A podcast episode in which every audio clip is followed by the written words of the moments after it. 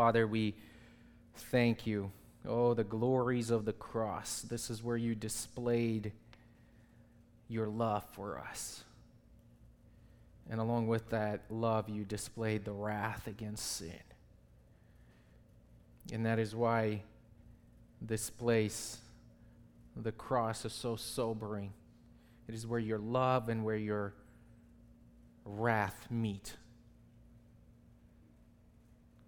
And we thank you that there was only one man, there was one God who could both demonstrate this love and who could sustain the wrath. None of us could, none of us would. So we thank you for our Savior. And since we magnify our Savior, we look to ourselves and we say, We are sinners. Remind us these truths today, I pray. Help us to glory in Jesus Christ because He's a great Savior. He is a friend of sinners, He's our friend. We pray, Father, that you would, in our hearts, just stir up godly affections for Christ and for those who are sinners like us. That we would go forth and, and we would tell them about this friend we have in Jesus. We ask in his holy name. Amen. Well, every year in March, America celebrates St. Patrick's Day. For many, uh, this is just another occasion to maybe take a day off and party with their friends. Not a lot of people know or even care about the history of this man who was actually a great example to Christians. He was born in what is now Scotland in 385 AD. When he was 16, while working on his father's farm, he was kidnapped by Irish pirates and was forced to hard labor in Ireland. After about six years of hard labor and work and imprisonment, he escaped and he returned home to Scotland. During his time there as a prisoner in Ireland, he testifies that his, his faith began to grow deeper and stronger. And he sensed that God was leading him to return to Ireland in order to preach the gospel of Christ to his captors. What motivated him was this constant awareness that he is a sinner unworthy of God's grace, and he wanted others, his very own captors, to experience the same. He did return to Ireland, and he spent his last 30 years of his life serving the people there. Much of what we know about Patrick comes from his autobiography, which he begins with these words My name is Patrick. I am a sinner. He had this profound awareness of who he was and from where God had rescued him. He never lost sight of this very reality. And because of this, he never lost sight of his Savior, Jesus Christ. What does the word sinner mean to you, church, when you hear of it? Would you feel comfortable beginning your own autobiography this way? My name is Tim. I am a sinner. There's something profound in remembering that you are a sinner because it constantly drives you to find your refuge in Jesus Christ, doesn't it? The fact that you're a sinner makes you look for a Savior. I mean, consider what, what the great apostle Paul said in regards to this very theme. I mean, he never lost sight of who he was, of the reality towards the very end of his life, he's writing second to last of his letters, First Timothy. And he says in 1 Timothy 1:15, he says, "It is a trustworthy statement deserving full acceptance that Christ Jesus came into the world to save sinners, And he doesn't stop there. He continues on and he says, Among whom I am foremost of all. You think that, that this awareness would, after many, many years of being follower of Christ and, and, and pursuing Him, that it would somehow wear off. But it didn't for Paul. In fact, it got more and more intense. Why? Because what happens is if, if this truth that you're a sinner begins to diminish, then the cross of Christ is diminished. And it works the other way around. So we should never stop characterizing ourselves this way. We are sinners. This church is full of sinners, even though we do good works as scripture says that God prepared us. Even though we change our evil habits into good habits by the grace and power of the Spirit, so that we become more and more like Christ. But our trust should never move from what Jesus had done for us to what we are now doing. And so, as we look at Matthew chapter 9, we come this morning to Matthew's own conversion account in which he reveals the heart of Christ. Namely, that Christ desires, he longs to show mercy, love to undeserved sinners. And it's amazing when you read this account, Matthew is not ashamed of his past in the slightest. He is not trying to hide who he was and who he is now because it only serves to accent God's glory, His mercy, His love towards sinners. Look with me at Matthew chapter 9. We'll begin reading with verse 9 through verse 13. As Jesus went on from there, he saw a man called Matthew sitting in the tax collector's booth, and he said to him, Follow me. And he got up and followed him. Then it happened that as Jesus was reclining at the table in the house, behold, many tax collectors and sinners came and were dining with Jesus and his disciples. When the Pharisees saw this, they, they said to his disciples, Why is your teacher eating with the tax collectors and sinners? But when Jesus heard this, he said, It is not those who are healthy who need a physician, but those who are sick. But go and learn what this means. I desire compassion and not sacrifice. For I did not come to call the righteous, but sinners. As we consider this account of Matthew's conversion in like third person, doesn't refer to himself, and I saw and Jesus saw me, but Matthew, very interesting. We'll talk about these details, but here's what I want us to see as we just zoom out and, and, and look at this entire section. Jesus, church, is the merciful physician who came to show needy sinners the love of God and to equip sinners to do the same. So Jesus came to show us that we're needy and to show us the love and mercy of God, and in turn to equip us so that we can turn around to fellow sinners, like Matthew did here in this section. And let that uh, love and let that mercy flow through us so that others would benefit from hearing about this great Redeemer. This is a great picture of who Jesus is. And as we learn, my prayer is that we could turn around and do the same, church. I want us to look at three portraits of Jesus Christ here and what they teach us. Number one, Jesus is a merciful physician who seeks needy sinners. He seeks needy sinners. Look with me at verse 9. As Jesus went on from there, he saw a man called Matthew. As Matthew continues to compose his account of Christ's ministry here in Matthew 8 and 9, he moves on from the previous scene where Jesus is teaching in the house, as we studied last Sunday, to another scene very close, still in Capernaum, by the Sea of Galilee.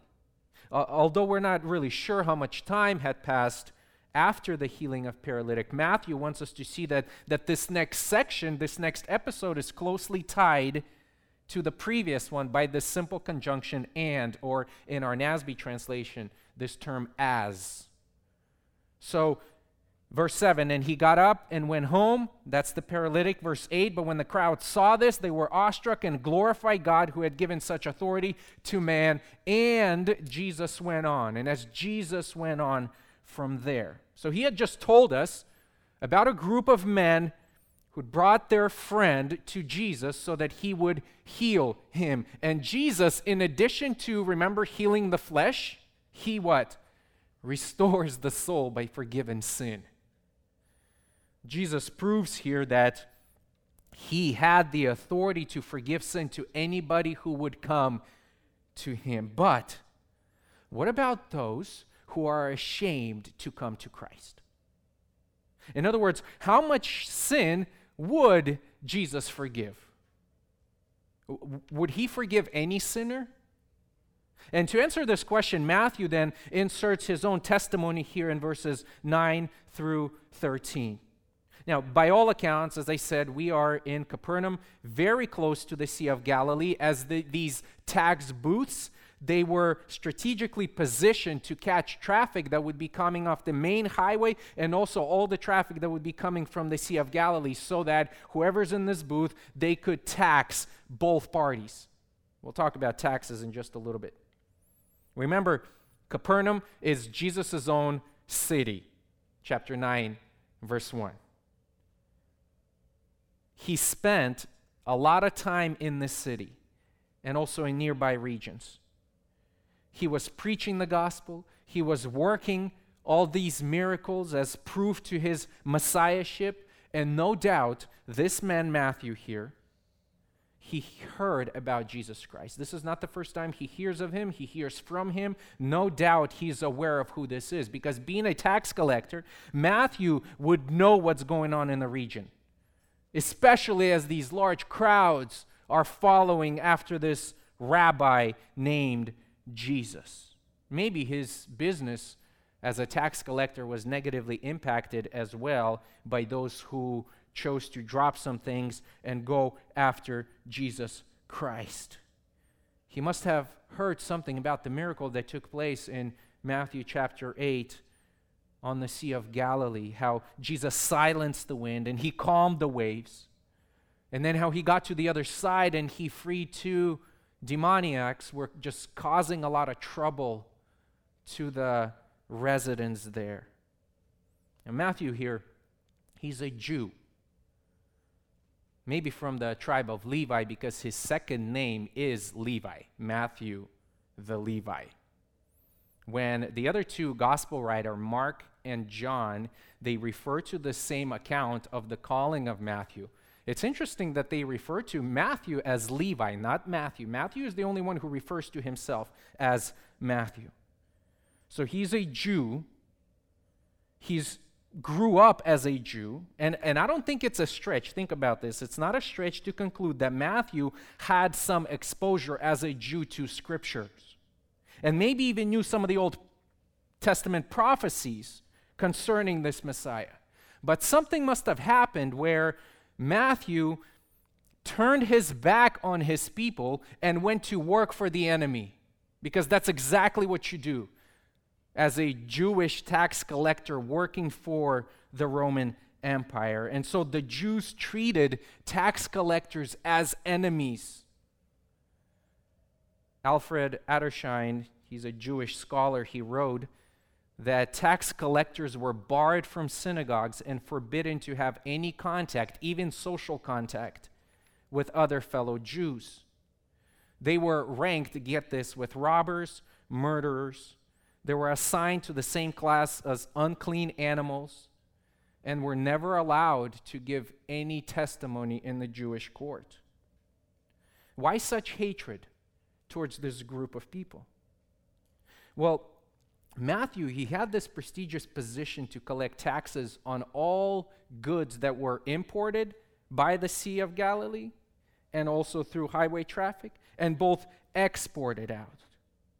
He could tax for he could collect property taxes, business taxes, toll taxes, license fees, and whatever else that he thought was necessary. I mean, they virtually had unlimited power and could tax basically anything and even any activity. As long as they paid Rome their share, they could levy any additional percentage on top of that. Not only were Jews felt oppressed by these foreigners, but to have, think about it, to have one of your own who grew up with you perhaps even profess to know Yahweh, join the enemy and cause such harm was all the more insulting. Think about this. It, if given the opportunity to write your own conversion story in light of everything that I've said, what would you highlight about it? Would you say, I was a sinner followed by but, and then proceed to give list of good things that you've done since then? I mean, so often we feel the need to give a disclaimer about admitting that we're sinners. But, church, the, the basic principle of the gospel of Jesus Christ is that Jesus came to save sinners. And so, being sinners, Jesus saves us and we're constantly under his mercy. And Matthew wants to highlight for us to know that he's a sinner when he writes this in verse 9 that I was sitting in the tax collector's booth. He wasn't ashamed of that. He wasn't looking for Jesus. Maybe he was even ashamed to do so. Maybe he thought that Jesus would act just like any other teacher around among his people. He would walk by, he would look down, he would sneer, and he would move right along. Yet Matthew writes that Jesus saw me. Jesus saw this man. Can you imagine what a shock it must have been for Matthew to, to notice Jesus' glance? And not only that, but what a greater shock to Matthew when Jesus looks at him with love and says, you follow me. Think about his crowds of people, right? He, he could turn around to anybody, but he left the house to go to the tax collector's booth and call someone he will to call. Friends, w- what is going on here? Here's what's going on sinners do not look for God, they don't seek God, God seeks sinners. Even the earlier accounts, when, when sinners sought God, when sinners saw Christ, they looked for physical healings only, not for the removal of their sins. Sinners in their sin do not seek for God, and it's important for us to see this and to understand. Isaiah 53 6 says, All of us, like sheep, have gone astray. Each of us has turned to his own way. That's who we are by nature. Romans 3:11 there is none who understands there is none who seek for God. Given this reality the truth of the gospel is that God seeks us. He seeks sinners. Jesus came to call sinners. That's what verse 13 says. In Luke chapter 19 verse 20 right after the conversion of another uh, tax collector. We all know him, Zacchaeus. Jesus said this For the Son of Man has come to seek and to save that which was lost. Friends, sinners don't see God because God is holy, and no sinner wants to deal with a holy and just God. Imagine this it's, it's as if a criminal would be seeking a policeman You, you don't see criminals seeking out policemen, you see them running away and hiding. Why? Because of justice. And yet, Jesus does not seek them as a, our policemen would seek in order to bring people to justice and to condemn. Jesus seeks them not to condemn them, but to save them. To save Matthew. Because he's full of love, mercy, and grace, and that is why he is worthy, as we were singing of all praise. Jesus takes the initiatives and, and goes to this notorious sinner right in the middle. Think about this right in the middle of his sinful activity. He doesn't wait till Matthew shuts the door, shuts the booth, five o'clock, time to clock out, and then catches him on the way out. No, right in the middle, the heart of the business, he goes in and he says, You drop it and you follow me. The one who's despised, hopelessly lost in the sight of society, and as we'll see in the rest of the text, in the sight of these religious Pharisees, this one receives mercy from Jesus. I want you to think about this name, Matthew. Matthew means a gift from God, or God has given a gift. That's what Matthew means. And as I've mentioned, the other gospel writers, they all refer to Matthew as Levi, right? Someone who is a Jew, perhaps belonged to the tribe of, of Levi. So maybe even kind of try to soften, right, this guy's character. Like he's one of us. But Matthew would have none of that. He says, No, I'm, a, I'm, I'm Matthew. Matthew. Why did he choose to refer to himself as Matthew? Maybe because he's testifying with his very name that right in the middle of this hustle and bustle, he receives a gift from God by being called by God. That day, he says, when I was sitting in the tax booth, God gave me a gift. A tax collector is drawn to Christ by Christ.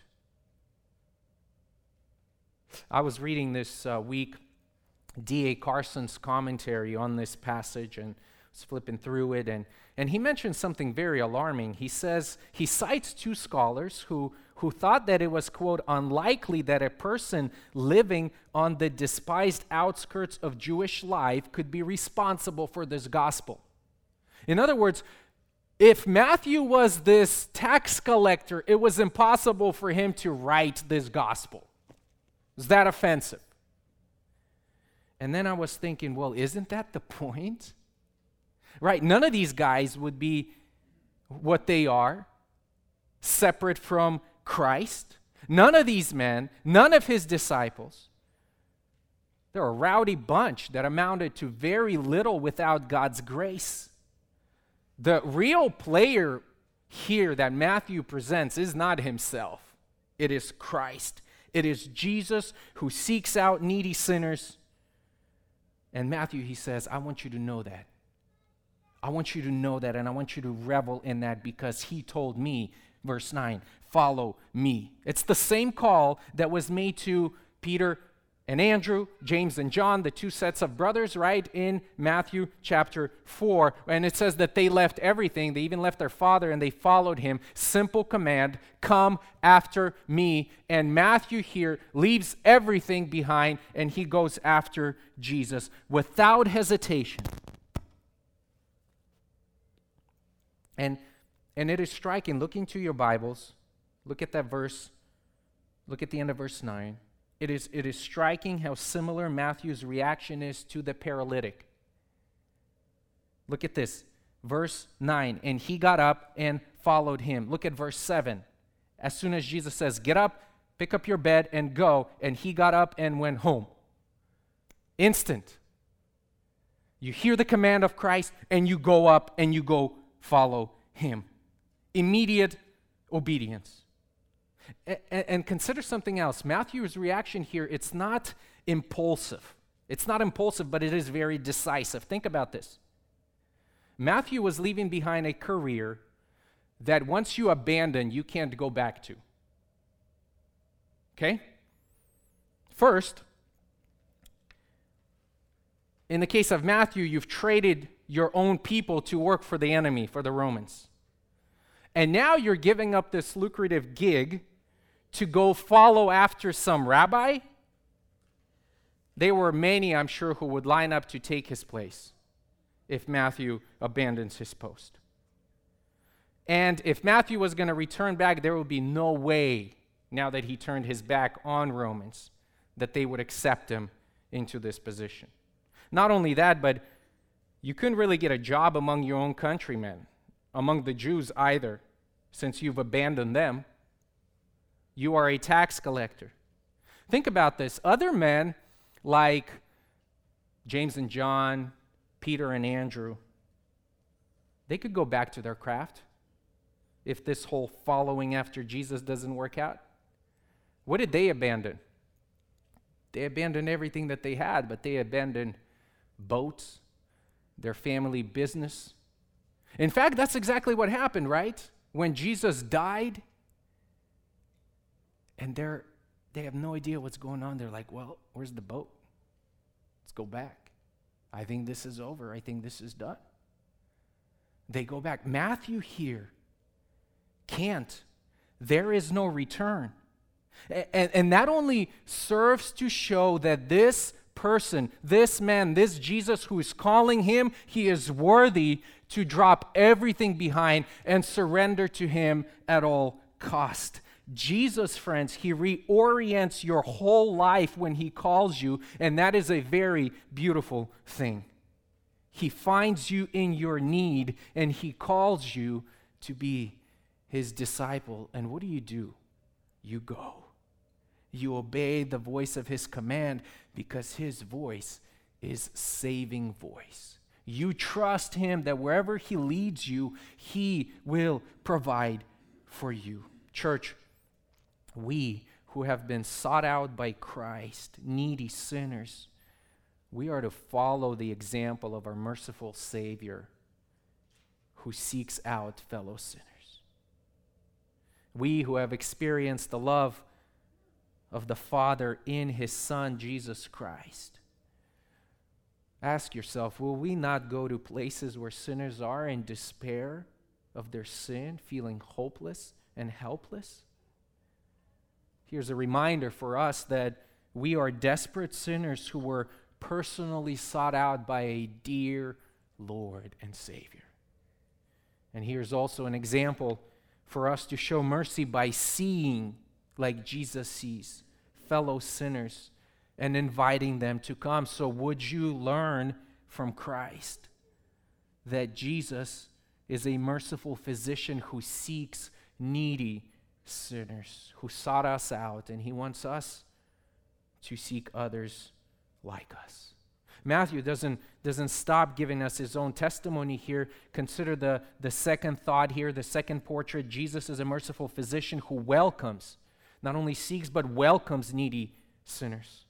Matthew leaves behind his old profession and he follows Jesus. And immediately after his conversion, Matthew decides to throw a party for Jesus.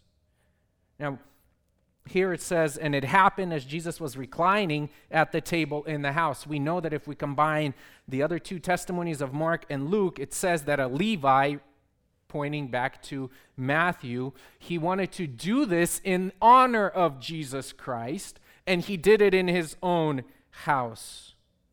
Must have been a very fairly large place because he says here that many tax collectors and sinners were dining with him. You know that saying, birds of feather flock together. Matthew had a lot of friends, and they weren't really good friends according to our standard. Matthew, being a tax collector, he had a lot of sinners, he had a lot of tax collectors for friends, and he rounds them up.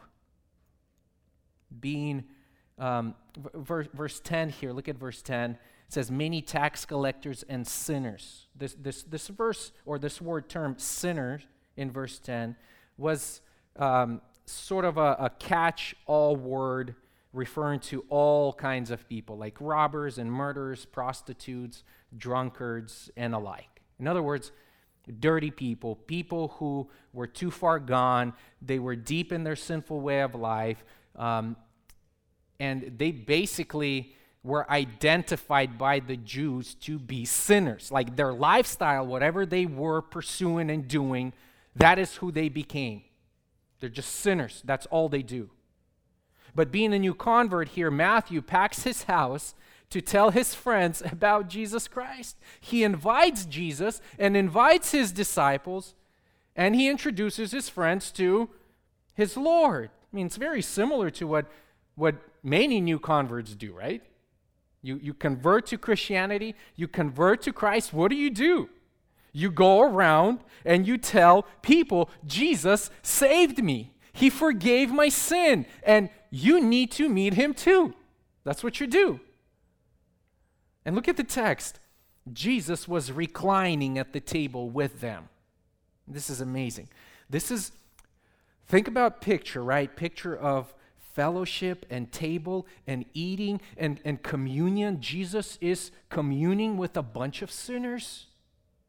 Jesus is with them, reclining at the table, uh, co reclining, literally. He is with them. is not this a, a picture of a spiritual reality?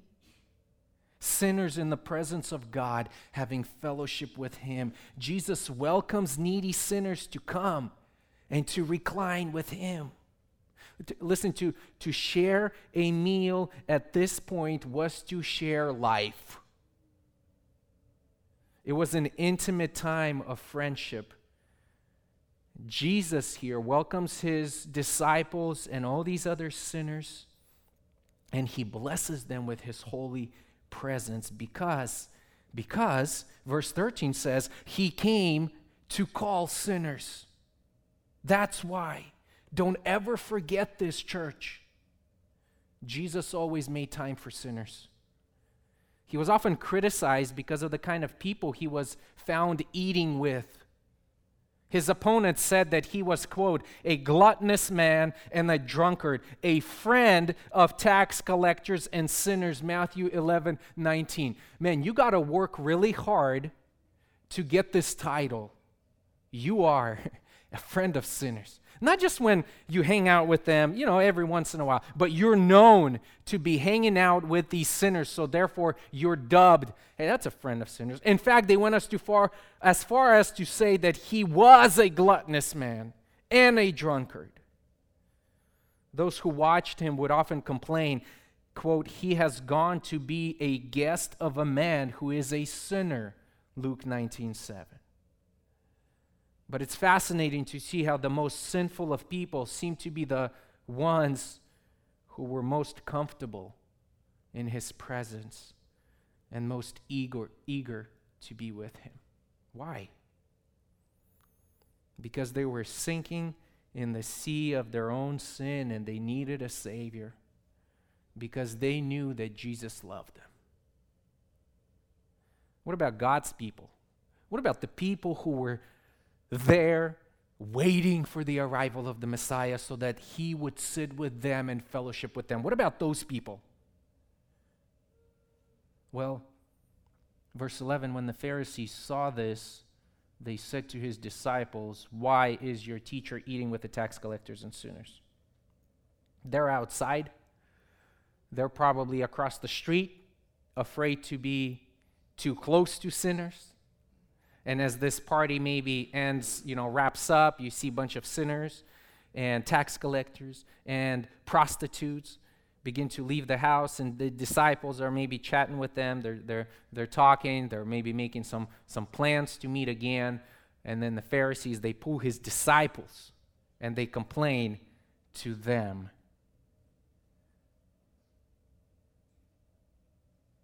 And what did they say? Why why is your teacher eating with the tax collectors and sinners? I mean, this is interesting. They don't bring up this complaint against the teacher, right, who is agitating them, but instead they seek out his disciples. Kind of like a coward move, right? And just a side note, friends, don't do this. Don't be like the Pharisees. Go directly to the people, right, that you have an issue with. In fact, it's interesting when you look at the next uh, section here. The disciples of John seem to pick up a cue from them. And now, instead of going directly to the disciples to address their issue with them, they go to Jesus. Interesting. Like, no, go to the party that, that offends you directly to them. And so that's why Jesus here, he, he does not allow his disciples to answer, but he steps in and he, he confronts this group. Remember this whole idea of fellowshipping with, with these people, fellowshipping the Jew with the Gentile. To them, it was so, so offensive. They would never eat together any kind of meal. Even like the disciples who, after this encounter, after seeing Jesus do this constantly, remember Acts chapter 10 and the vision of, of Peter, where Peter is confused, he's struggling with the same thought. How would I eat with a Gentile? And then in Galatians, he's tripping over again over the same exact issue. It was just ingrained with the, in them that we cannot do this together. How could Jesus be sitting there with them, sharing his life with them? This whole picture of Jesus sitting and fellowshipping, it, it, it communicates, right, and it points to this future banquet in the kingdom of heaven to which already Jesus alluded to. Look with me at Matthew chapter 8. And he says, verse 11, I say to you that many will come from east and west and recline at the table with Abraham, Isaac, and Jacob in the kingdom of heaven, but the sons of the kingdom will be cast out into the utter darkness. Same banquet. And remember also, uh, Jesus could, could welcome sinners, but because he was Jesus, he is not defiled by them because he came to forgive their sins and to save them. Pharisees, they don't get it. And they call him, Why is your teacher? Why is your teacher? So they call him teacher, maybe inferring that, listen, this man, this rabbi of yours, he's, he's not setting a good example for you to follow. What's he doing eating with sinners? But little do they know that Jesus was, in fact, setting an example for us to follow. We are to welcome, when we are to commune with poor, with the needy, and the despised sinners of this world in order to invite them to know and fellowship with the Lord. Friends, like Matthew, we are to welcome them. And the question is flip it Am I? Am I welcoming needy sinners? Some of us have been saved for a very long time. Do we still have this passion, this desire to see more and more people? Maybe we forgot that we're sinners. Maybe that's our problem. Maybe th- we think that we've graduated, we moved on, we are now holy nation, and we are. But we are sinners in desperate need, in continual need of God's grace. Yes, we've been washed, we've been regenerated, we've been made new. Amen to all of that. But we don't cease to be those in desperate need of Christ. And when we see ourselves, as Paul says, Jesus came to save me, and I'm the first, foremost. When you have this kind of attitude towards yourself and towards Christ, you will go and you will proclaim. How welcome do you think needy sinners feel around you and me? Can they sense the love of Christ as we interact with them and open up our homes? When they come in here to this very place, how welcoming are we in showing them God's love? Do we long for it? That each one of us need to answer this in our hearts. I hope that we're all growing in this. So, so Jesus is a merciful physician who, who seeks needy sinners. He's a merciful physician who welcomes them. And, and finally, I want you to see here in this interaction with the Pharisees that Jesus is a merciful physician who declares God's purpose for needy sinners. Declares God's purpose. The Pharisees stand there and they judge. They judge Christ, sort of like if only he knew who he was eating with. Remember Luke? Luke chapter 7, verse 39. There was a Pharisee, Jesus was in the Pharisee's house, and this Pharisee is saying, if this man was a prophet, if he was who he says he is, he would know who and what sort of person this woman is who is touching him. That she is a sinner probably referring to her being a prostitute. If only Jesus knew who's touching him, he is being defiled. Why would he ever allow another sinner to come in close contact with him? Man, and we're so often too quick to judge these Pharisees, right? If only these Pharisees knew. But, friends, in reality, we're, we're so much more like the Pharisees than we are like Jesus Christ. Let's just face the truth. Instead of seeing the depth of our sin, how wretched we really are, and in turn see, see the glorious forgiveness of sin we have in Jesus Christ, we're, we're so often preoccupied with, you know, being distracted by the sins of others. Oh, look at him. Like, look at her. Look at this. Look at that. And here we need to learn that the only thing you need to be preoccupied is with your own sin and with your great Savior. That's exactly what the Pharisees are not doing. He says, Look at this bunch. Jesus steps in. He wants to declare the truth to the Pharisees. And in declaring truth, Jesus reveals to these sinners the heart of God. And, and, and he does this with three things. Listen, Jesus doesn't say that God doesn't care about sin. In order to convey God's love and mercy, we must not alter the message of God's word or, or seek to soften the condemning power of God's law. God calls sin sin. And he warns that sin will be judged, but when Jesus comes this time, he says, I do not come to judge, I come to save. First, here, Jesus gives them a logical explanation, and he says, Listen, man. Only the sick need the physician. There's a bit of satire here, irony here. The Pharisees think that they're healthy. And Jesus says, That's exactly why I'm not fellowshipping with you. You don't think you need me. They do. That's why I'm there. I mean, imagine going to a doctor and, and complaining to him, saying, You know what, doc? I really don't like the vibe right around here with all of you sickos here around you. Like, that, that's just not my place. I, I don't like it. I mean, what else do you expect when he's a doctor who'd invested multiple years into studying medicine and to become a doctor so that he could heal the sick? That's his thing, that's his career, that's what he does. Well, what else would you expect the Savior of sinners to be associated with? If not with sinners, desperate of salvation. If we proclaim the gospel of Jesus, church, then we should expect that our church family to be filled with people who are broken, who are damaged by sin, because we proclaim the message of a merciful physician. And listen, we are broken by sin. Who are we fooling? We are broken by sin, but we re- rejoice in being restored by a great Savior. Let's not misdiagnose our condition before the Lord. We're in great need of divine physician. Jesus came for us. We are all born with a terminal illness.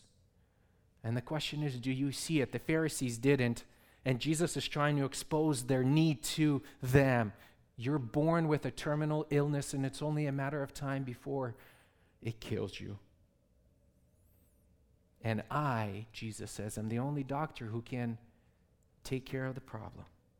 But second, Jesus gives them a scriptural explanation. He quotes the words of God from Hosea 6 6, virtually saying that God had already addressed your bad attitude here that you're demonstrating. Um, Hosea. Hosea prophesied 750 uh, BC, between 750 and 15 BC. God's people, they had financial prosperity and ease in life, but they fell prey to the ways of the nation. So Hosea here preaches against their evil. And I mean, I don't know if you've read the book of Hosea lately, you should go back and do it to illustrate their unfaithfulness to Israel. God tells this prophet to go marry a prostitute. He told Hosea to go, and he says, Go and buy her from a slave market and pay whatever you need to pay to get her, and you treat her as a virgin, even though she will prove to be unfaithful to you as to her other many husbands. Why? What's the point? He says, Because this is how I love my people. They continue to go astray. They run from me. I am showering my love on them, and yet they continue to go and fornicate with other gods. That's the heart of God. So, Jesus here, understanding the background of Hosea, tells the Pharisees, Go and learn. But go and learn. This is not so subtle rebuke. It's like telling PhDs to go back to school and to brush up on their homework. yeah, you just wrote that 300, you know, page uh, dissertation. You didn't do a very good job. Go back and read. Go back and study. Go and understand. Go and learn that I desire compassion and not sacrifice. Compassion, mercy, this word for Hesed, right? For his covenant love, his steadfast love. God desired that his people demonstrate such love towards both God and other people. They were unfaithful, they were adulterous to God. Their idolatry during Hosea's time has resulted in the mistreatment of both the poor and the needy. So they were making sacrifices according to the law. Yeah, they're bringing all of these things to him because it was required by Moses, but their lives, they demonstrated lack of love and compassion and mercy. And Jesus says, Love first, mercy or sacrifice later. Listen, love was the end, and sacrifice was the means to that end. Jesus is showing that his Father places the priority of mercy over sacrifices, and so should you, he says. And finally, he gives them a theological explanation. There's a logical, scriptural, and theological. He says, For I did not come to call the righteous, but sinners. The Pharisees were those who sought themselves as righteous. Those who don't see themselves as needy sinners have no interest in Savior. That's why, so often, like in our lives, with our friends, with our family members, it hurts to see people. It hurts to see how God is working in their lives, just humbling them, removing everything away from them, stuff that they rely on constantly they think there's security in that. They think there's salvation in that. They think that, that this, is, this is it. They lack nothing. And, and God, one by one, starts to remove them so that they begin to see their need for Christ. These Pharisees, they were like the people described in Revelation 3:17 when saying of themselves, I am rich, I have become wealthy, I have no need for nothing not knowing in reality that they were wretched, miserable, poor, blind, and naked. Jesus came to call sinners who know that they are truly sinners and have no hope apart from God's mercy through his son. That's why John 3:17 says, "For God did not send his son into the world to judge the world, but that the world might be saved through him." Church, if God's heart is for sinners like us, then would we not reflect his heart towards other sinners? The only cure that can be found from sin is Christ. So let us, full of faith, express the heart of God by being merciful to others and point them to this very merciful physician. Jesus is the merciful physician who came to show needy sinners the love of God and to equip needy sinners to do the same. Do you see yourself as a needy sinner this morning? Then you glory in your great Savior. That's it. If you don't, it diminishes the glory of Christ. And once our heart, hearts are transformed by the love of Christ, will we not have the same attitude? I think this is what Matthew is pointing to and contrasting here. I trust that God is, is producing in us this desire not only to glory in, but to go to sinners and compel them to find grace from this glorious Christ. Father, we thank you for this truth. We thank you that you sought us out. We would never come to you. You came, you grabbed us, you took hold of us, grabbed our attention, you enabled us to believe in Jesus Christ, and now we are yours, and we would never go back. A lot is going on, there are a lot of temptations, but we trust you that you will hold us to the end because you're the greatest, you're the most glorious. You gave us what we ultimately needed. At one point, we didn't know we needed it. We were your enemies, we were running from you, but you opened up our eyes. And so we, we pray that you would do the same, even among those who are here who do not love Jesus Christ, who do not understand that they're in, in great need. Maybe they're just here because that's just part of them being good, it's just part of what they do. Confront them. And would you confront your church and encourage your church to go forth? And to be like this Matthew, opening up our doors, our homes, our places, going to where sinners are, and impacting our society, our neighborhoods with your love. We thank you for the power of the gospel to change and tra- to transform us. In Jesus' name we ask. Amen.